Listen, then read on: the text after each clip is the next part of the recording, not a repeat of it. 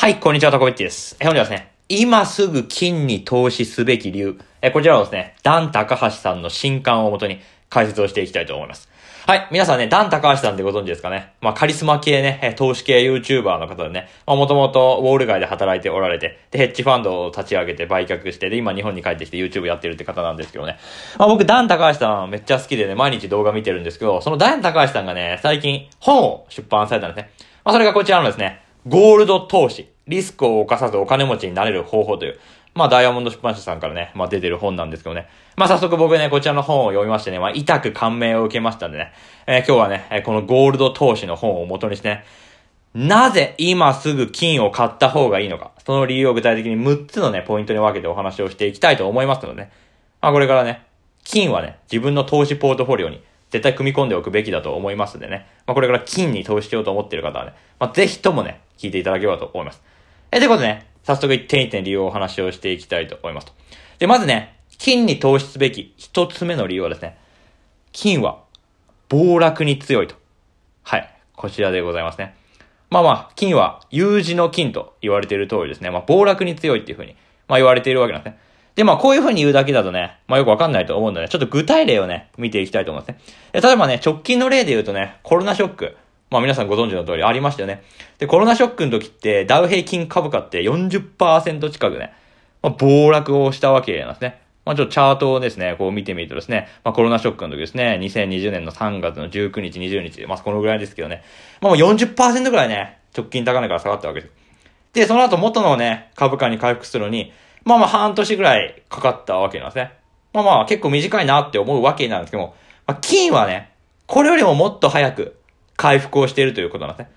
まあ、暴落の時っていうのはですね、まあ、金、えー、何であろうとですね、まあ、資産が投げ売られる傾向にあるんで、まあまあ、コロナショックの時もね、まあ、金もね、一旦は暴落したんですね。一旦は暴落したんですけど、すぐに金はね、元の価格戻ったんですよ。で、これどのぐらい期間かかったかっていうと、1ヶ月ぐらいですね。うん、ダウ平均株価がね、半年、回復するのに半年もね、時間かけたのに、金はわずか1ヶ月でね、元の値段に戻してるわけですよ。でね、まあ、ダウ平均株価が半年でね、元の株価になりな、なったわけですけど、金はね、わずか半年でね、2倍の価格にまでね、こうなっているわけなんですね。っていうことを考えるとですね、まあ、暴落に強いわけですよ、金っていうのは。まあ、一旦はね、暴落するかもしれないですけど、すぐにね、金は元の価格に戻って、で、株式よりも早く、2倍の価格、価格が上がると。まあ、こういうね、傾向がね、あるわけなんですね。で、コロナショック見ましたけど、まあ、例えば、リーマンショックとかもね、まあ、見てみましょうかと。いうことでね、ちょっとダウ平均のね、リーマンショックの時のね、まあ、下げ幅見てみるとですね、まあ、2009年にガクーンとこう下がりましてですね、まあ、一気に下がってですね、まあ、そこから元の株価に回復するのに、まあ、大体5年ぐらいですね、まあ、かかったわけなんですね。まあ、5年というか数年ですね。まあ、結構な年月をかけてね、リーマン前の水準に回復したわけですよ、ダウ平均株価っていうのは。で、じゃあ一方で金はどうですかっていう風にね、見てみるとですね、まあ、金のね、価格見てみるとですね、リーマンショックの時に、まあ確かにね、まあ暴落をね、するわけなんですよ。まあただね、一瞬でね、元の水準に戻って、で、数年かけても2倍の価格にね、金は上がっていくわけなんですね。っていうことを見るとですね、まあ過去の歴史振り返っても、暴落にめちゃめちゃ強いのが金っていうわけですね。まあまあ確かにちょっとは暴落するんですけど、株と比べたらすぐに回復するし、え、なんなら株よりも早く金の方が値上がりするわけなので、仮に大きな暴落に見舞われたとしても、金を持っていれば値上がり益を享受できるので、株の損失を金で相殺できると。まあそういうようなね、まあ、特徴があるでございますと。えーいうことなわけですね。でね、まあね、暴落の話ばっかしてますけどね、これから暴落なんか来るのかよと、あ、言われる方も多いかもしれないですけど、まあまあ暴落はね、まあ何年に一回かの周期で必ず来るもんなんで。で、特に今後、バブルがですね、崩壊するとき、もしバブルがね、今のバブルが崩壊したとしたらね、かなりの下げ幅になるんじゃないかとね、まあいろんな経済学者の方とか、ダンタカイさんとかがね、まあ予測をされているわけなんですね。で、特に今後起きるね、暴落っていうのはですね、今までの日じゃないぐらいのね、こう50年から70単位のサイクルでの長期バブルのね、暴落が来るんじゃないかと、まあ言われておりますんで、あその暴落に耐えうるためには、金を持っていくのがね、まあ必要不可欠なんじゃないかと。まあそういう理由なわけなんですね。まあ要はヘッジですよね。保険ですよね。まあ株だけ持っていたらですね、まあ一気に自分のポートフォリオが既存して、えメンタルやられちゃいますんで、えその中にね、ちょっと暴落の時に値上がりする資産をですね、ポートフォリオに組み込んでおくことで、まあ、怪我をね、最小限に抑えることができる。リスクを抑えることができるという、まあ、そういうお話なんでございます。ということなわけですね。ってことで1点目これ一番重要な理由として、金は暴落に強いから、ポートフォリオに入れておくことがで、で、リスクを最小限に抑えることができると。まあそういうお話でございました。はい、というのが1点目の理由ですね。まあ1点目の理由ね、すごく重要なんでなかなか話しましたけど、まあこの後ちょっとサクサクいきたいと思いますね。で、2つ目の理由がですね、インフレに備えられるっていうことがですね、2つ目の理由ですよ。はい。金はインフレヘッジにね、えー、なるわけですね。で、まあまあこういうこと言うとですね、いやいや、暴落対策なら現金が最強でしょと。まあこういうことをおっしゃる方もいらっしゃるんですけどね。まあ現金だとインフレのリスクに対処できないっていうね、ところがあるわけなんですね。で、まあ、とはいえね、現金じゃなくて株持ってたらどうなのっていうとですね、株もね、これまた景気の悪化にね、強く影響を受けるわけなんですね。うん、例えばね、まあ、1970年ね、まあ、日本でオイルショックが起きた時ね、え、この時物価が急騰したんですね。まあ、要するにインフレですよね。で、物価が急騰した時、じゃあ株はどうなったかっていうとですね、インフレに強いって言われてた株も、景気悪化の影響で値下がりしたんですよ。だから株は全然、リスクヘッジになんねえじゃん。インフレのヘッジになんねえじゃんって。いう話なわけなんですね。で、一方ね、この時、じゃあ金どうでしたかっていうとですね、金はですね、1970年オイルショックが起こった時にですね、株価低迷によって急上昇したんですね。要は株も現金も値下がりする中で、金だけ上昇したということなんですね。だからインフレのためにはですね、株でも現金でもなくて、金が最強だと。まあ、こういうふうに言ってるわけですね。だから金を持つことでインフレのリスクに一番備えることができるんですよって、えお話なわけなんですね。特に最近はね、金融緩和でジャブジャブね、マネーが世界中でね、え膨張してる状態ですからね、まあ、インフレのね、リスクっていうのがね、危機迫ってるわけですよ。で、そういう時に現金持ってても株持っててもね、まあ危ないって言うんだったら、こりゃ金でしょ、という話なわけなんですね。で、なんでね、金はね、インフレに強いのかというと、まあこれが3つ目の理由なんですけど、金は有限の資産だからですね。はい。金っていうのはですね、量が決まっているわけなんですね。で、具体的に言うとですね、金っていうのは、今ね、プール4杯分程度しかないんですよ。世界中でですよ。ね、世界中でプール4杯分ぐらいしか、まあ、金って存在しないわけですよ。そう考えたら金って大体不可能な資産じゃないですか。ね、え過去ね、人間の歴史を振り返ってみてもですね、金っていうのはね、価値を損なうこともなかったわけですよ。めっちゃ安全資産、最強の安全資産だったわけです。だって大体不可能な資産なんですから。ね。いろんな人がね、錬金術とかね、やってきましたけどね。まあ、結局錬金術っていうのはこう成功しなかったわけですから。で、多分これからも成功しないっていうことを考えたら、金は有限の資産であるってことも考えたら、まあ、最強のインフレヘッジになるんじゃないかっていうお話なわけなんですね。で、この世の中の資産をですね、考えてみたらですね、有限の資産ってほとんどないんですよね。ないんです。例えばね、株。株見てみてもね、まあ、株は増資によってね、供給量いくらでもね、じゃんじゃんじゃんじゃん増やすことがね、できるわけじゃないですか。で、国債とか社債とかもね、まあ当たり前ですけどね、最近だってね、国とか会社がですね、ジャブジャブ発行してるわけですよ。まあ、国なんてガブ、ね、ジャブジャブね、国債発行してるじゃないですか。ということで、国債とか社債とかもですね、いくらでもジャブジャブ増やすことができるんですよ。で、現金もね、中央銀行が今いくらでもね、すりまくってるじゃないですか。ジャブジャブお金ね、外に出てるじゃないですか。で、不動産もね、まあ、不動産はね、結構有限の資産かもしれないんですけどね。まあ、不動産もある意味ですね、え戸建てをマンションにしたりとかして、上に伸ばすってことが可能になるわけですね。え、もしくは、地下を掘ってね、穴掘ってね、地下にね、不動産を増やすってことも可能性なわけなんで、え、だから、不動産もね、面積を増やすってことができるので、その意味で言うと有限じゃないんですね。まあ、この価値観ちょっとね、面白いなって思いましたよね。まあ、不動産って有限って思われてますけど、マンションにすればいくらでも面積を増やせるので、供給量を増やせるから有限じゃないと。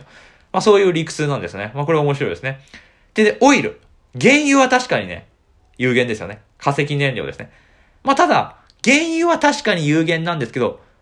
原油って何に使うかっていうと、要は、大体エネルギーなわけですよ。で、エネルギーっていうことは、エネルギーって別に天然ガスでも、え最近流行ってるクリーンエネルギーとかでも、まあ、いろんなエネルギーで、まあ、大体可能なわけになんですね。え、だから原油それ自体はですね、だんだん需要がなくなっていることを考えたら、大体エネルギーにとって変わられて、で、実質的にですね、価値が目減りしていくっていう、そういう可能性もあるわけなので、まあ、原油も有限とは言えないという話なんですね。で、その中で何が本当に有限なのかって言ったら、金でしょと。あと銀とかビットコインとかそういう貴金属の類でしょって。ね、そういう風に言ってるわけですね。だから有限の資産。この世の中にプール4倍分程度の、ね、金しかこの世の中で存在しない以上、金の価値っていうのは値下がりしないんだから、これ最強の資産でしょっていうのが、これ3つ目の理由でございます。ということですね。で、最近は金融緩和によって現金がジャブジャブ世の中に出ているわけですけど、じゃあこのままいったらね、金の価格どのぐらいまで値上がるんだよっていうと、あ、これダンさんの動画をいつも聞いてる方にとってはお馴染みですよ。5000ドルに値上がりすると。まあ、ダンさんいつもおっしゃってますね。これ4つ目の理由です。金は値上がりする。5000ドルまで上がると。はい、こういうことをおっしゃってるんです。あ僕はこのね、話、ダンさんのね、動画で初めて聞いたときね、なんて面白い人だっていうふうにね、思いましたね。でもダンさんの動画とか本とか読んでるとね、あながちね、間違いんじゃないんじゃないかって、そういう気もしてくるわけですね。で、これどういうことかっていうと、まあ、金価格と米ドルの価格って、まあ、逆相関の関係なわけですよ。要は、金価格が上がると、米ドルの価値っていうのが下がるわけですね。で、逆もしっかりで、米ドルの価値が下がれば金の価格っていうのは上がるわけなんですよ。で、これを具体例を挙げるとですね、2001年、同時多発テロがアメリカで起きたじゃないですか。で、その時にドルっていうのは急落したわけですよ。で、その時に何が起こったかっていうと、金は有事の金ですから、一気に買われて価格が上昇したっていう、まあそういう時があったわけですね。っていうように、ドルの価値が下がれば下がるほど、金の価値が上がる、価格が上がるわけですよ。っていうことを考えたら、今の状況、世界のマネーサプライって上昇し続けているわけですよね。えー、例えば世界のね、マネーサプライをですね、まあ、ちょっとデータを見てみるとですね、もうコロナショック以降ね、全世界の中央銀行が金融緩和ジャブジャブやっていおかげですね。めっちゃマネーサプライが増えてるんですよね。これグラフで見ると一目瞭然なんですけどね。え具体的に言うとね、2020年の5月時点で前年比の23%もえマネーサプライの量が増えてるというね。まあそういうデータがあるわけなんです。ね、そんな状況だったら、マネーサプライの膨張とともに金価格は上がるに決まってるでしょって。そういうお話なんですよ。で、現在ね、金の価格どうかっていうと、マネーサプライがこれほど増えているにもかかわらず、価格は大して上がってないっていう話なんですね。でね、金価格をマネーサプライで割った値っていうね、まあ、数字があるんですよね。で、この数字が今0.5を下回っていて、歴史的にかなり低い水準にね、えあるんですよね。